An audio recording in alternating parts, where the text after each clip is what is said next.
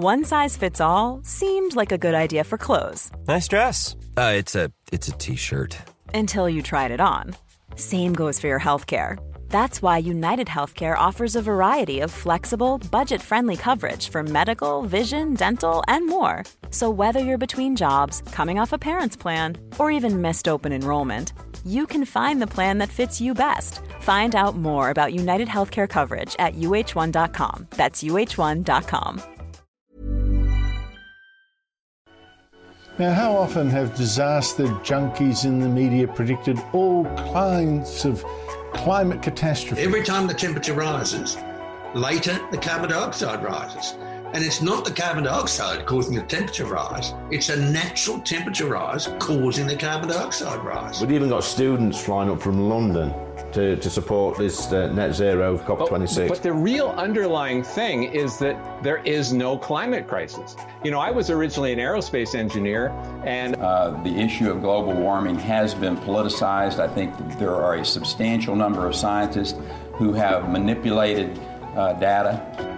This is the Debunking Economics Podcast with Steve Keen and Phil Dobbie. Well, just a small sample there of some of the voices talking out against climate change. Some of them are scientists, others are like Australia's Andrew Bolt, an arts degree dropout who somehow became a political commentator and apparently a climate change expert as well.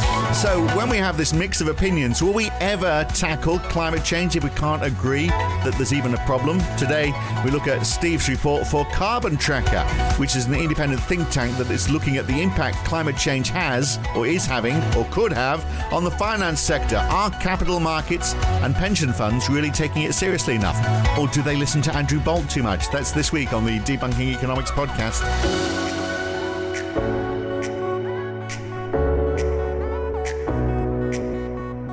So, Loading the Dice Against Pension Funds is the title of the report for Carbon Tracker that Steve has authored. It's freely available on Steve's Patreon site or on Substack or on the Carbon Tracker website as well.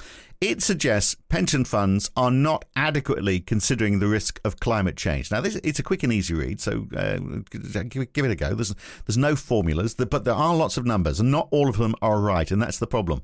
It shows the muddled state we are in right now when it comes to tackling climate change, or even recognizing that it is an issue. But Steve, it seems like there are two issues at play here which are holding us back. One which is the point you make in the report, that economists are being peer reviewed by other economists and not by climate scientists. Therefore, they're completely underestimating the risk. The two sides of science, if economics is a science, aren't talking to each other. The other is that the finance profession is completely obsessed with the here and now, isn't it? Which is uh, not something you touch on the report, but I mean the focus really is on whether the Fed is is going to lift interest rates again, rather than whether we're going to see catastrophic climate change in the next ten years. So that is equally a problem. Oh yeah, absolutely. I mean, pension funds, as you say, they're looking after people's pensions, and you should hope that anybody who's got a pension is going to live of the order of twenty years. So that should be your time horizon. But because they're financial corporations and they've got all the pressures of the stock market and shareholdings and and compet- competitors and so on, they're basically working to the same three month cycle everybody else is. What's the three monthly rate of return? Is it up? Is it down? How do we compare to our peers? So everything is incredibly short term focused. And it's interesting, isn't it? Those who potentially downplay the significance of climate change on the economy. I mean, that includes the IPCC, the intergovernment, uh, intergovernmental panel that you know has been criticised so heavily by climate change deniers.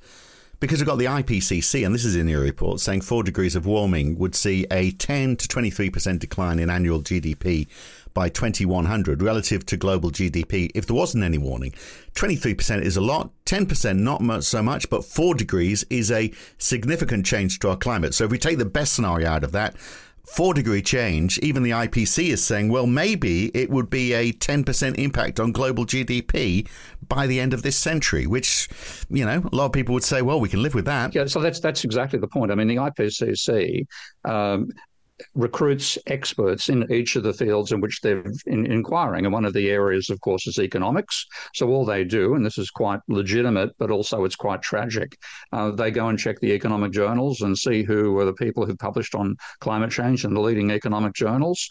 And they're the ones who go and then sit in the economic silo within the IPCC, and they produce their reports based on the economic literature. And that claim of a four degree increase in temperature by the end of the century, causing between a 10 and a 23% fall in GDP, that is a direct lift from the paper in the economic literature that at the moment gives the most extreme predictions of the impact of climate change by people, like Burke, I think, of the 2015 and 2017. And that is so typical of this literature, simply extrapolated the impact of change in temperature on GDP between 1960 and 2014, I think, in their paper, and then projected that forward as if there was going to be no change in the structure of the climate. Well, that's the bloody point. There is going to be a gigantic change in the structure of the climate. The relationships that applied before we hit tipping points is going to be nothing like the relationship between temperature and GDP after we hit tipping points. But bang, that's what they've put in the papers. And because uh, academics do work in silos, very, very few people I happen to be one of them, but very, very few people in the academic world read papers outside their own intellectual area. So the climate scientists who are publishing dire warnings about what was going to happen at one and a half and two degrees, most of them aren't aware that the, in the same volume as by the IPCC, the economists are saying there's going to be a 10 to 23% fall in future GDP. And what that means is, and they actually say it this way in the report, the GDP will be 10 to 23% lower than it would be in the absence of climate change. So that 10 to 23% means that rather than GDP in 80 years hence being five times what it is today, it'll only be four times. So there's still projecting a rate of economic growth. And in the absence of climate change, so there's, I mean, because the, the, I mean, the, the reason why you could look at that and say, well, that's not a problem, because you'd look at, you know, how GDP would be rolling in a in a world where more people are getting wealthy. We're seeing more people being pulled out of poverty into into the middle class, we're seeing GDP growing quite considerably. So some people might say, well, you know, in that time, GDP might have doubled or trebled. So losing 10% of that doubling just means we're growing a little bit slower, but we're still growing. Nothing to, to worry about. To quote Stuart Kirk from the, the Financial Times conference, where he, uh, he, with Stuart when he was the HSBC uh, specialist on uh, economic and social gains, what they call the ESG, uh, he said, you, you won't even notice. And that's exactly the way that people have thought about this in the main. It's so far in the future, it's so trivial for the next, um, you know, one or two centuries that um, maybe like if, if you compound the decline in the rate of growth that that implies over 80 years, then you get a substantial difference in between what GDP ends up being and what it would have been without that factor. But if you take a look at the rate of economic growth, you get a number which is so obviously trivial that you have to say, hang on, what's going on here? And of course, the economists don't publish those numbers. Uh, they so uh, when they say 10 to 23 percent lower, that means, like I said, you know, four times larger rather than five times larger. That translates in a fall of the annual rate of economic growth of less than 0.02 percent. Now, that is one fifth of the accuracy with which we report current uh, statistics on change in GDP in the past. So it's saying it's so trivial you can't even measure it. And that's the attitude that most people in the finance sector have had, and they are tragically wrong. And look, I know you're no fan of Nordhaus, and understandably so, oh, because yeah. he does. Oh, there's people I dislike more. Well, I mean, there are economists who argue. I mean, at least one, I think on one hand, I think on one hand. So, because which would be in the shape of a fist, right? Okay, well, steady on now. But I mean, so, so Nordhaus, I mean, at least he, you know, he might underplay the impact of climate change, but at least he recognises there's going to be some sort of impact, even though it's fairly trivial as far as he's concerned. I mean, there are some who argue the other way that actually climate change might actually help grow GDP. So go figure. I guess their argument is, well, we've got this whole new green industry which is being generated from it. So if we ignore, if we if we assume that climate change will have no impact whatsoever, except for generating new jobs as we start to mitigate climate change, then you could you could level that argument. That's well, that's the sort of thing that's been done by some of these people. I mean, they talk about you know you, you read climate deniers saying things like uh, you know carbon dioxide is plant food. Well, fundamentally, that's where some of the economists get their argument about a positive impact from up to one or two degrees warming. So Richard Tol, who certainly belongs on that uh, that five fingered hand of mine, uh, compared to Nordhaus, he uh, predicted that before we reach one degrees of warming, he claimed that one degree of warming would cause a 2% increase in global GDP. And that's mainly because of what he saw as a beneficial impact of more carbon dioxide and higher temperatures on agriculture. Yeah, and the British wine industry, which is obviously going to mushroom as as yeah, yeah, it's going, yeah, yeah, it's going to be mushroom well, wine. There won't be any Italian one left, so you've got a total market opening there. Uh, it is that level of childish naivety, and this is what terrifies me that people think that the economists have done the right thing, which in everybody that I was working with before I started reading the literature had the same attitude that economists are taking the damage climatic damage estimates from scientists and then converting that into economic impact and putting a discount rate upon it. And the whole debate amongst economists uh, is that, oh, they've got the discount rate is too high. Well, that's not at all the point.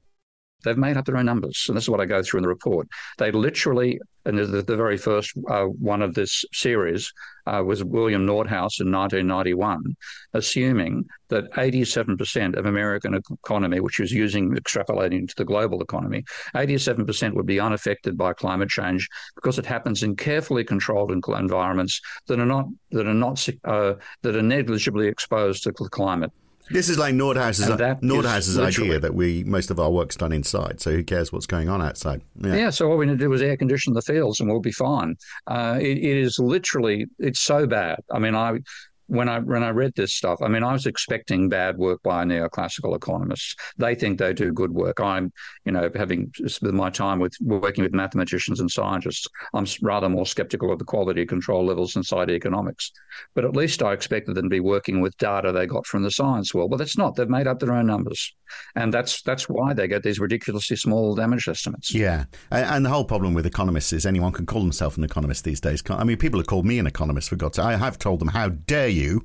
Uh, but you know, I'm not I'm not qualified in any way whatsoever. Um, uh, but, that, that, know, wouldn't, might... that, that wouldn't be a trouble because that would mean a PhD might mean you did better work. Yeah, and frankly, if you had if you haven't done a PhD in economics, you're likely to do better so work every, than anybody right, who has. So everyone's an economist apart from those people who are qualified, and it seems to be the argument then, doesn't it? So I mean, you do get, uh, I mean, right wing nut jobs on uh, you know GB News and uh, this you know this new right wing media that's uh, that's emerged in the the UK I mean, you're mm. hearing, and you know, nutty right wing uh, politicians as well. One of whom, you know, the deputy chair of the uh, uh, of the Tory party, saying that you know he's he's he can we can cope with uh, temperature variations I mean, he went from, uh, I don't know where he was, somewhere where it was minus four degrees, and then he went to Malta where it was uh, 36 degrees or something, and he managed to cope with that heat variation uh, well enough, thank you. So the human race can survive through all of these different temperatures based on this one trip that well, that. That actually, I, I, wouldn't mind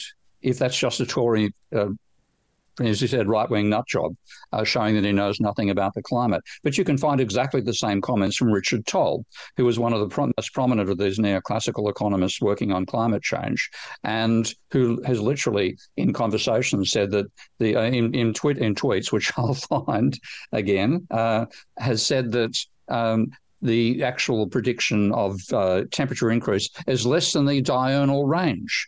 Um, and then the people who say this is going to be a problem have not made their case sufficiently. That is garbage. I can't believe that anybody with a any any modicum of intelligence can actually argue that. But that's the sort of stuff he says, and he's the he's the most extreme of those economists. But that's typical. But Steve, there are people living in hot countries like Australia, for example, where the GDP is doing very well. Thank you. So if they, if cold countries become hotter, then they'll just continue to do well, won't they? Because all they'll do is that's, they, they that's cope, exactly. They, they, that's, exactly his argument, isn't it? That's exactly the argument, and that that's so naive. You shouldn't be allowed near a uh, academic institution, let alone um, uh, you know involved in the most important issue humanity's ever right. So it's the simplicity of the models is the part of the problem, isn't it? So so so Nordhaus uh, used the dice model. So so quickly, what exactly is the dice model, and and what is its main failing apart from its simplicity? We only got a 45 minute podcast, haven't we? I hope so. I'll give my best. Okay. Uh, first of all, it's, it's, the DICE stands for Dynamic Integrated Climate and Economics. So that's the argument. It's dynamic,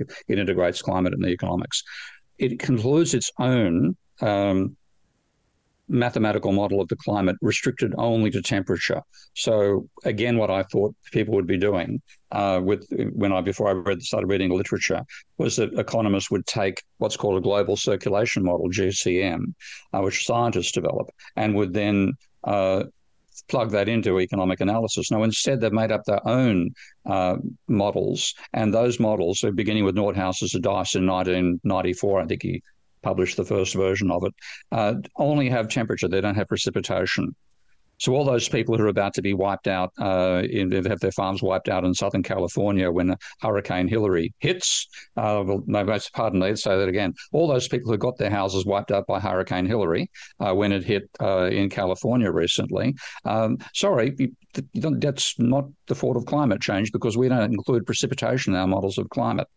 So that that is just bizarre, living leaving that particular reality out of the um, out of the thinking. So temperature based only model of the of, of the impact of rising CO2 on global temperature. No, but presumably he'd then, say that's fine because what we're doing is taking that temperature as the output from these climatic models. So those climatic climatic models are saying, well, okay, this is the temperature we're going to see as a result of this, uh, which will be a multivarious factors, but this is the one output that we see as being the yeah, yeah. The, the, the, key variable. Yeah, but if, if if they weren't also trying to do it at the regional level, I would not be as angry about this. But they've actually then broken rice into what they call a dice into what he calls rice, which stands for regional, and then they're they're saying what's going to be the impact on different countries around the planet. Now, at that point, uh, at the global level, okay, to some extent, maybe you could just model temperature. Um, but when you start to regionalize it, you simply cannot leave out what's going to happen from precipitation as well when temperature, temperature changes cause changes in precipitation patterns and of course increase the amount of rainfall and increase the force of storms as well uh, which we're seeing you know with the cyclones in america recently and uh, and floods all over the bloody planet and weird weird phenomena of, of floods. So it, it, would be okay but, but you know, at the regional level of course you're going to change the precipitation patterns. Now one thing again i'm going to quote Tol quite regularly when we talk here uh, Tol model modeled the impact of losing what's called the AMOC, which is the Atlantic Meridional Overturning Circulation. It's something which runs parallel to the Gulf Stream. It's often misidentified as being the Gulf Stream. The Gulf Stream is a surface phenomenon. The AMOC is a is an underwater phenomenon, um, but it's the, one of the main uh, engines bringing heat to the to, the, to Europe. And so he said, well, if we have global warming and then we also have that tr- triggering the collapse of the AMOC, because global warming will make Europe too warm, the AMOC will counter that a bit and actually make things better. So he predicted losing the AMOC would increase global GDP by 1.1%.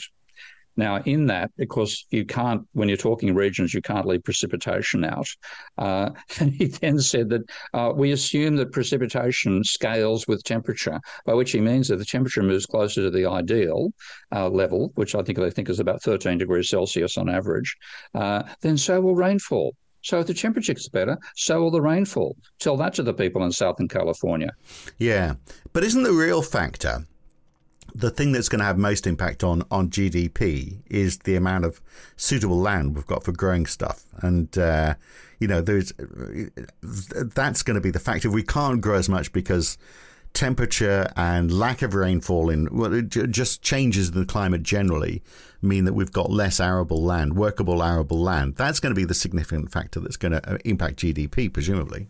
Yeah, absolutely. And that, that's again, uh, when you look at a study done by scientists on the same issue, this is Tim Lenton and colleagues doing work for the OECD in 2021. They looked at the collapse of the AMOC on much similar circumstances to what Nordhaus argued, and uh, sorry, uh, Tol argued, and they said that there'd, there'd be a fall in the amount of land which is capable of supporting wheat from 20% of the Earth's surface to 7%. Right. but that doesn't find its way into the economic models. No, that's the trouble. So that's the we go just back to back to dice again. so the key factor, yeah. the key factor yeah. that will influence the economy is the factor that is not making itself transferred from those climatic models to the economic models. Many, many, many most factors, important number. Yeah, yeah. And and, and they they literally just think we can suddenly shift agriculture from Idaho to Siberia.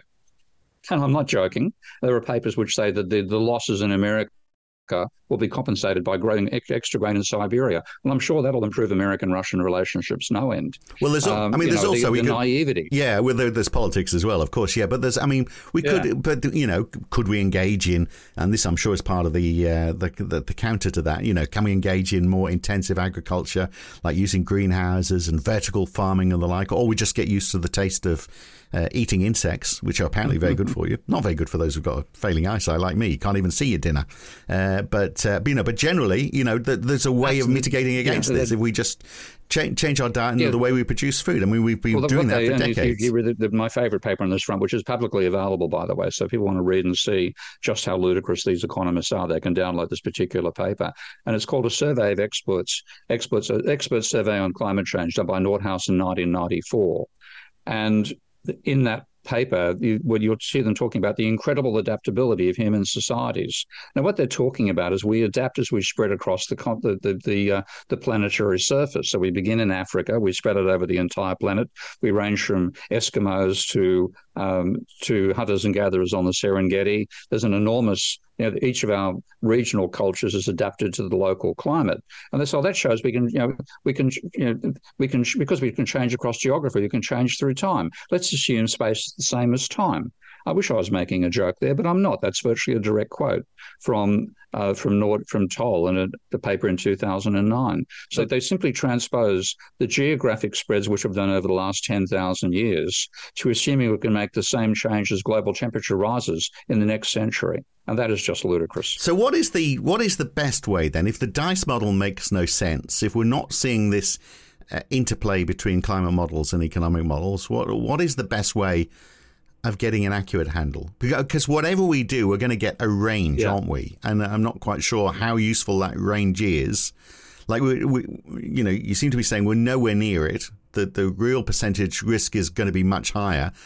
How do we get closer to something which is meaningful? Well, this has actually come out of work that I've done, and and the way that Tim Lenton, who's a professor of climate uh, science at Exeter University, uh, between the two of us, we've come up with a method. So we're going to be working on a research project for this now, uh, and that is that you what, economists have done, and this is the this is continuing a bit on the dice argument. Uh, they've simply taken numbers they've made up about damages and then fitted a a quadratic to it, so y equals x squared, where y is damages and x is the temperature. They're saying the damages are going to be proportional to the temperature rise squared. And out of that, that's how Nordhaus predicts that, uh, for example, six degrees of global warming would reduce global GDP by 8.9%. Six degrees of warming. Now, what I argued in a paper that I wrote with Tim critiquing the work of economists on tipping points was that you shouldn't be fitting climate change data with a quadratic because a quadratic the slope the, the, the slope of a quadratic changes but the rate at which that slope changes is constant. There's never a variation, and that is obviously right. wrong for models. So you need step change. No step yeah. change whatsoever. No no increase in the in the rate of change of the slope. Right. Yeah. So the the uh, model has to have a step change to be realistic. You're saying it has has to be to have any chance of realism. You must have a step change or an acceleration in the in the in the rate of acceleration. And so one two ways you can do that are using a simple exponential function. So y rather than y equals x squared, y equals uh, 2 to the x or e to the x, where x is the temperature change. And that gives you literally explosion. That's what gives you explosive population growth and so on. Uh, and that, that's what gives you a chain reaction in a nuclear reactor. And that just runs until the thing blows everything up. So that uh, you should fit a function like that. The, the, the middle road is to fit what's called a logistic, which if people have ever seen uh, diagram for product adoption over time. It'll start with a very small number of people who bought the product, then it rapidly accelerates, and then it tapers to you know maybe 100% of the population having a mobile phone, for example. That's called the S curve in marketing and a logistic curve in mathematics. And we said what we should be doing is using that curve. Now, what I did in the paper we're discussing for the for, for Carbon Tracker, I took uh, data on billion dollar damages a database stored by the National Atmospheric and Oceanic Administration Authority in America, otherwise known as NOAA. And NOAA's been maintaining a database of, of, of, of environmental uh, crises that caused $1 billion or more of damages working in 2015 US dollars since 1980. And I took that data and I fitted the quadratic the economists use, the exponential and logistic. And that gave me, rather than with the with the economic prediction, the quadratic y equals x squared, that predicted 20% damages to GDP, future GDP, uh, at six degrees of warming. But the logistic predicted there'd be no economy left at five, and the exponential said no economy left at four degrees warming. So Tim looked at that and said that's the sort of thing we should do. So in his paper, which was put out by the University of Exeter just shortly before ours, um, that paper said, why don't we work backwards from the temperature level that we scientists think would destroy human civilization and to use the logistic curve back to now to current data. Right. So that, we're going to do so that, that. makes so that makes sense. Because I mean, it is crazy to say, well, okay, there's nothing left, but we'll still have GDP even though there's no humans. So the uh, so the economy has just presumably we just uh, passed it on to the cockroaches, and they've worked out how to become financiers. Oh, But- you know, no, nobody, nobody is well. Not not many people are saying complete extinction of the human race. Lots of people are saying a collapse in human civilization, which means that the productive, the the the, the agriculture and, and manufacturing systems we have, which are fundamentally sedentary. You don't move your wheat farmer on a daily basis. Um, you don't move your factories around either. They're fixed in spots. If those spots get wiped out by various dramas of climate change, like the, the storms we've we've seen in in California, the storms in Milan, the collapses you would have seen, maybe maybe you've seen some catastrophic flooding in India recently, which just wipes out a whole village. Um, that damage, you, you can't have that happening and still have an industrial system. So you'd go from what we can support with a a, a, a industrialized manufacturing and agricultural system across to what we can't support we can support without it. And then you, you, like, you, you, I'll, use one economist who's a scientist who's died since he made the claim. This is Will Steffen and he claimed that four degrees of warming was probably compatible with about a billion humans surviving which means 7 billion people dying. Right. now what what we'd want our scientists to do is say, well, what temperature level do you think would be such that there'd be no p- potential for an organized industrial and agricultural society uh, in the future, and then extrapolate back from that. And that's we're going to do that as a research project, and that will then say this this is the damage function you should be using, not the nonsense you guys have made up, but one that scientists uh, have, have produced through their decent system of peer review. Right. Okay. Hold that thought because I've got a question on that, but we'll I'll save it till after the break. It's the Debunking Economics podcast. It's me and Steve Keen. We are back in just a second. Hey, it's Danny Pellegrino from Everything Iconic. Ready to upgrade your style game without blowing your budget? Check out Quince. They've got all the good stuff shirts and polos, activewear, and fine leather goods, all at 50 to 80% less than other high end brands. And the best part? They're all about safe, ethical, and responsible manufacturing. Get that luxury vibe without the luxury price tag. Hit up quince.com slash upgrade for free shipping and 365 day returns on your next order. That's quince.com slash upgrade. Quality sleep is essential. That's why the Sleep Number Smart Bed is designed for your ever evolving sleep needs. Need a bed that's firmer or softer on either side? Helps you sleep at a comfortable temperature? Sleep Number Smart Beds let you individualize your comfort so you sleep better together. JD Power ranks Sleep Number number 1 in customer satisfaction with mattresses purchased in-store. And now, save 50% on the Sleep Number limited edition Smart Bed for a limited time. For JD Power 2023 award information, visit jdpower.com/awards. Only at a Sleep Number store or sleepnumber.com. This is the Debunking Economics Podcast with Steve Keen and Phil Dobbie.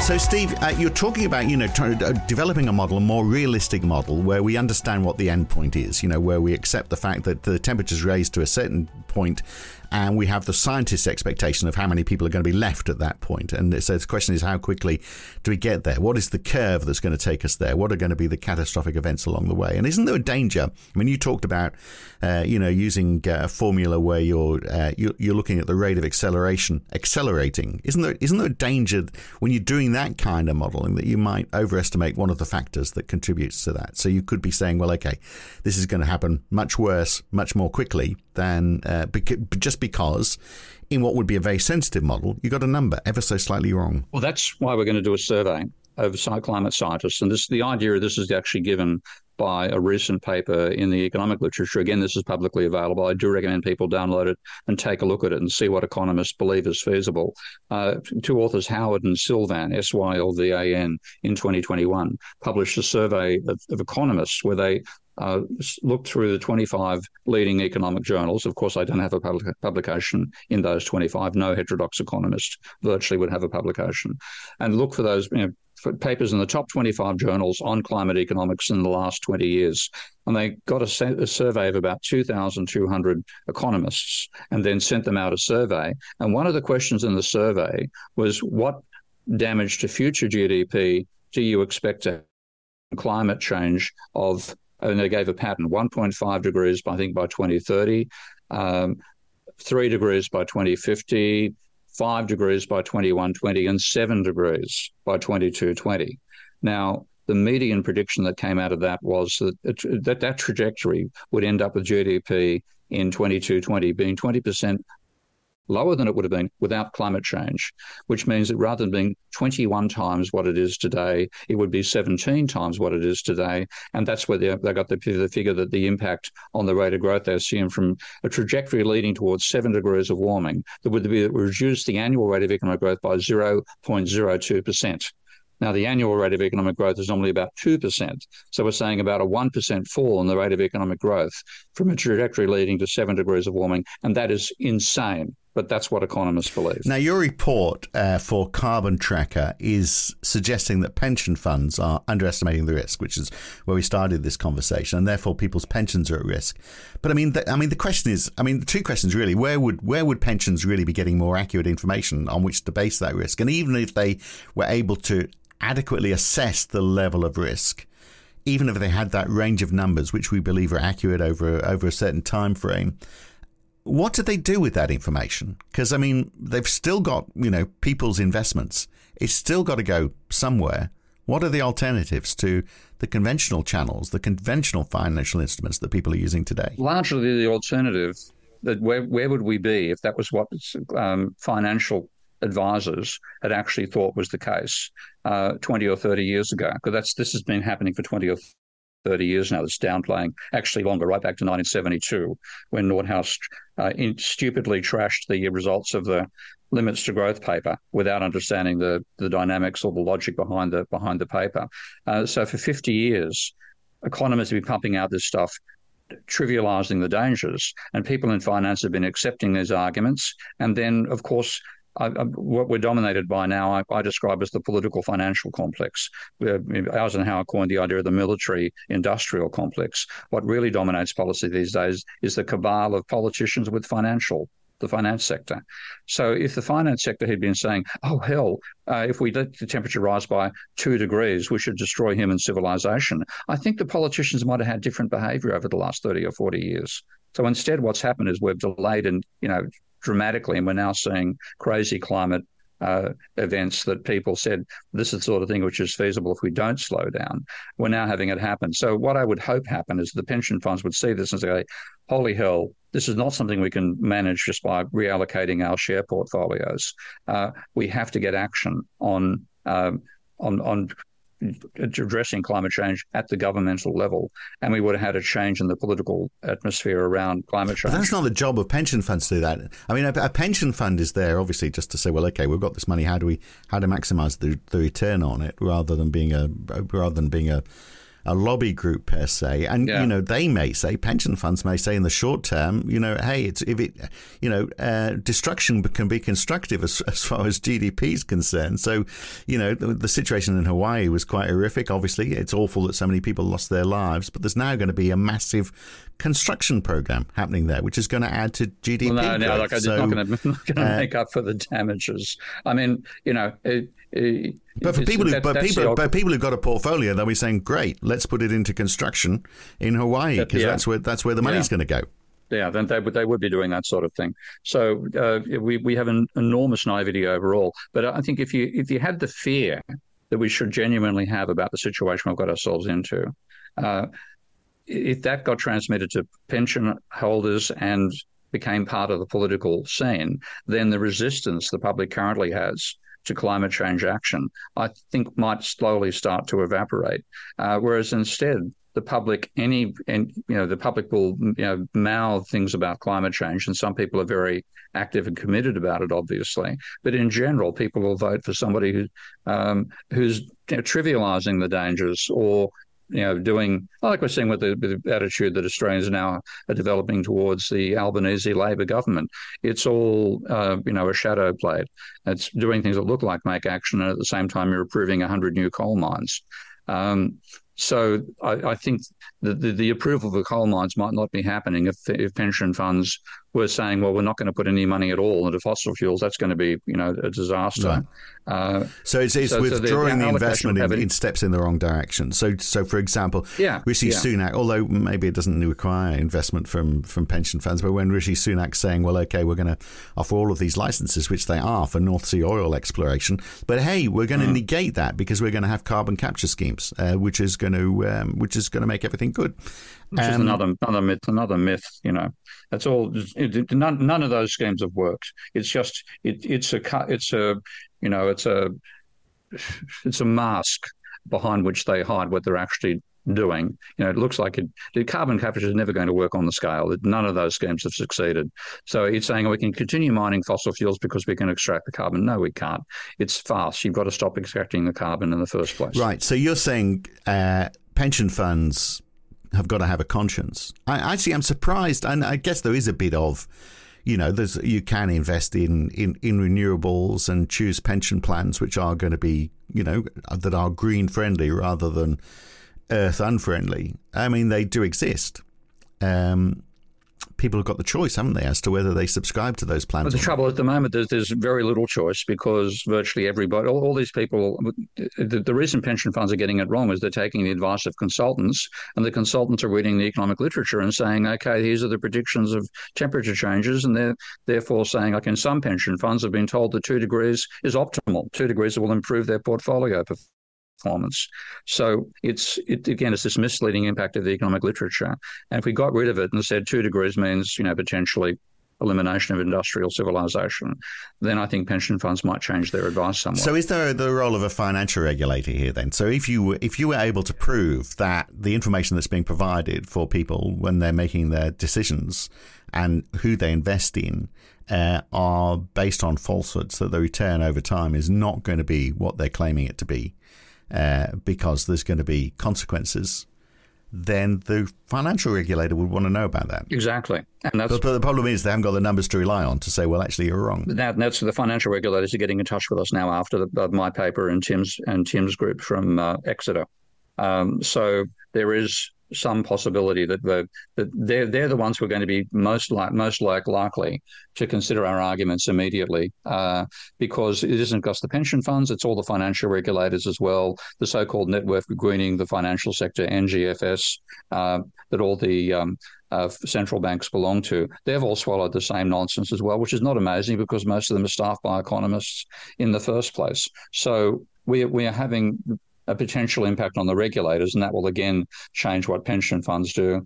But the main thing of getting it for the regulators is we can get to the politicians. It'd be interesting actually to see what the risk description is in the annual reports of fossil fuel companies, because obviously, again, I mean, if they are feeding a falsehood, I mean, it's a bit like the tobacco industry, isn't it, in the seventies?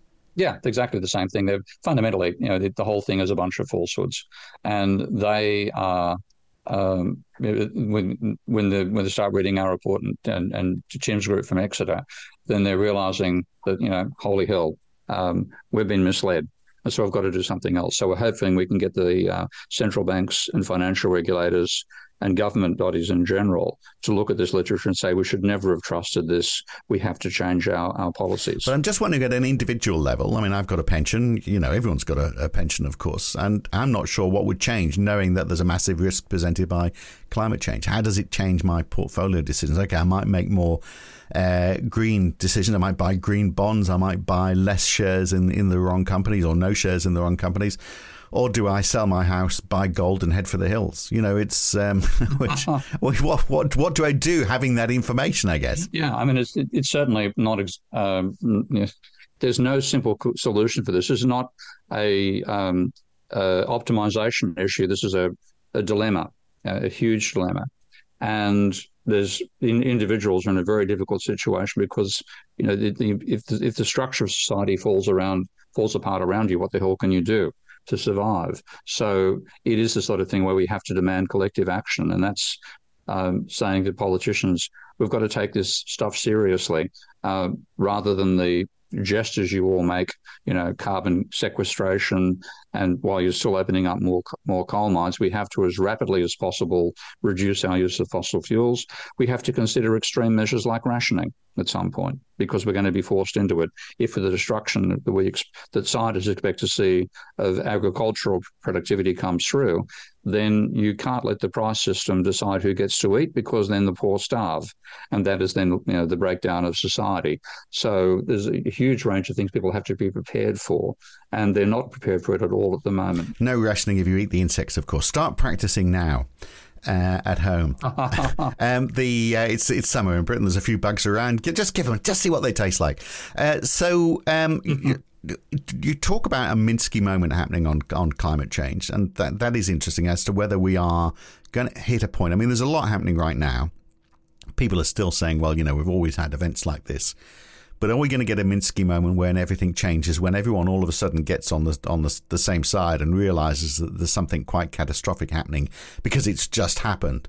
And how far away could that Minsky moment be? And tied into that question, you know, in the finance industry, they ignore the uh, the chance of all out nuclear war because what's the point of factoring in the risk of all out nuclear war? Because the world's over uh, you know, whatever survives, the world is very different. So you can't factor in risk like that. And so, you know, couldn't you argue, well, if it's if climate change is going to be so horrific and there's going to be such a large Minsky moment, is it a bit like that nuclear war argument? How can you factor it in? Why should you even bother in your financial models? Yeah, that's that. That is a serious issue because you're not talking, um, a, you know, a crisis like 2008 where you can recover from it ultimately, and you can move out of real estate into other sectors uh, while, while, the collapse occurs, move out of banks, etc., cetera, et cetera, um, or move, move back in because they they ended up benefiting from the policies to recover from the crisis in the first place. So it doesn't have that adjustable uh, capacity to it, and it basically says we've got to stop thinking about this as a market economy and start thinking about this as a war economy.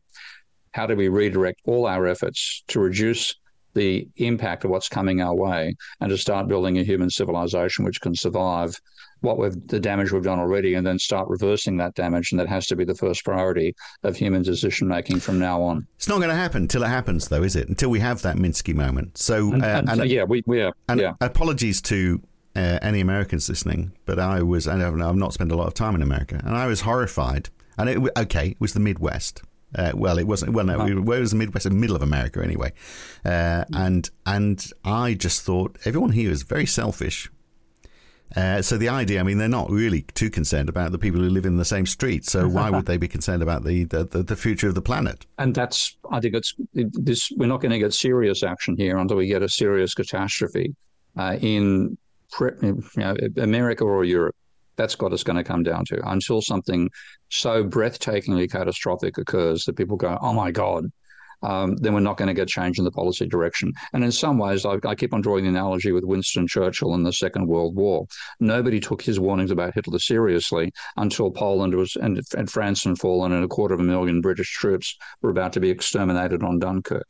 That's when they realized the seriousness of the threat from the Nazis.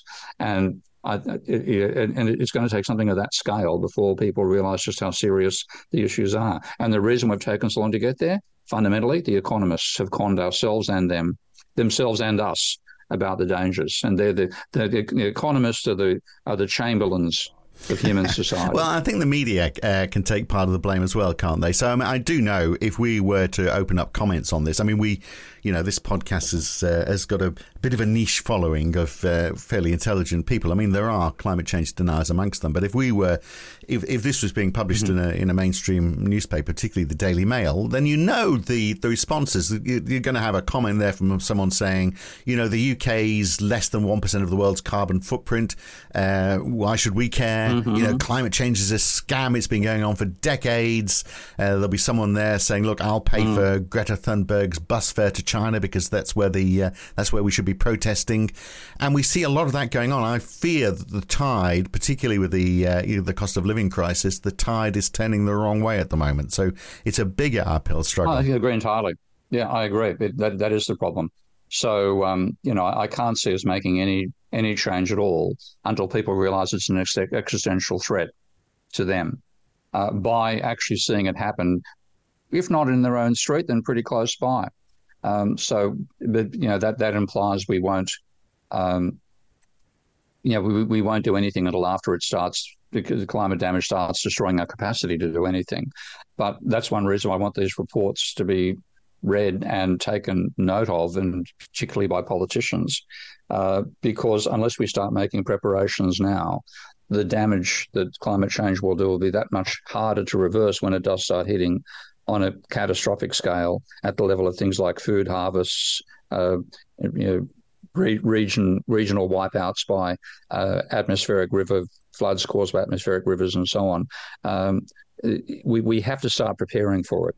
And we're not. So, unless all uh, economists are wiped out in a catastrophic climate event, uh, we're going to have that challenge, aren't we, of trying to uh, counteract uh, falsehoods being presented but if we can do that, then you feel like the way forward then uh, is through regulation of, of the finance industry, of the finance industry of money, uh, where money is finding itself, not finding itself in the wrong place by wrong arguments. That if we had the right arguments, money would find itself in the right place and we wouldn't be supporting moves which are taking us in the wrong direction. To some extent. I mean, you, you want to. You know, we, we didn't we didn't outsource the Second World War and we won't be out we won't be outsourcing climate change action again hmm. either. What we, we, we Putin outsourced his uh, Putin outsourced his war. It didn't work out terribly well for him, did it?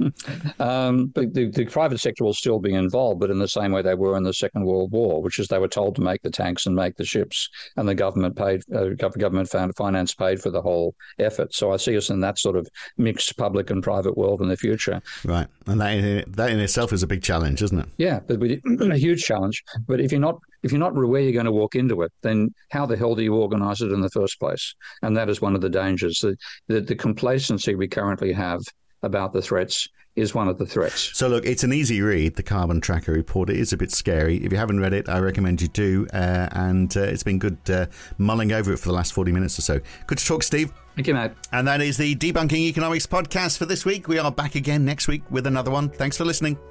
The Debunking Economics podcast.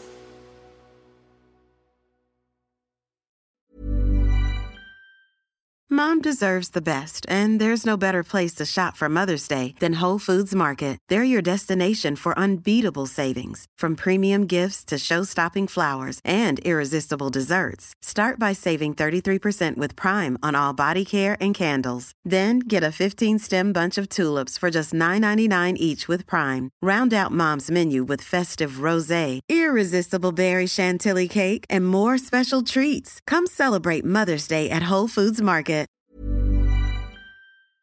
If you've enjoyed listening to Debunking Economics, uh, even if you haven't, you might also enjoy The Why Curve. Each week, Roger Hearing and I talk to a guest about a topic that is very much in the news that week. It's lively, it's fun, it's informative. What more could you want? So search The Why Curve in your favourite podcast app or go to whycurve.com to listen.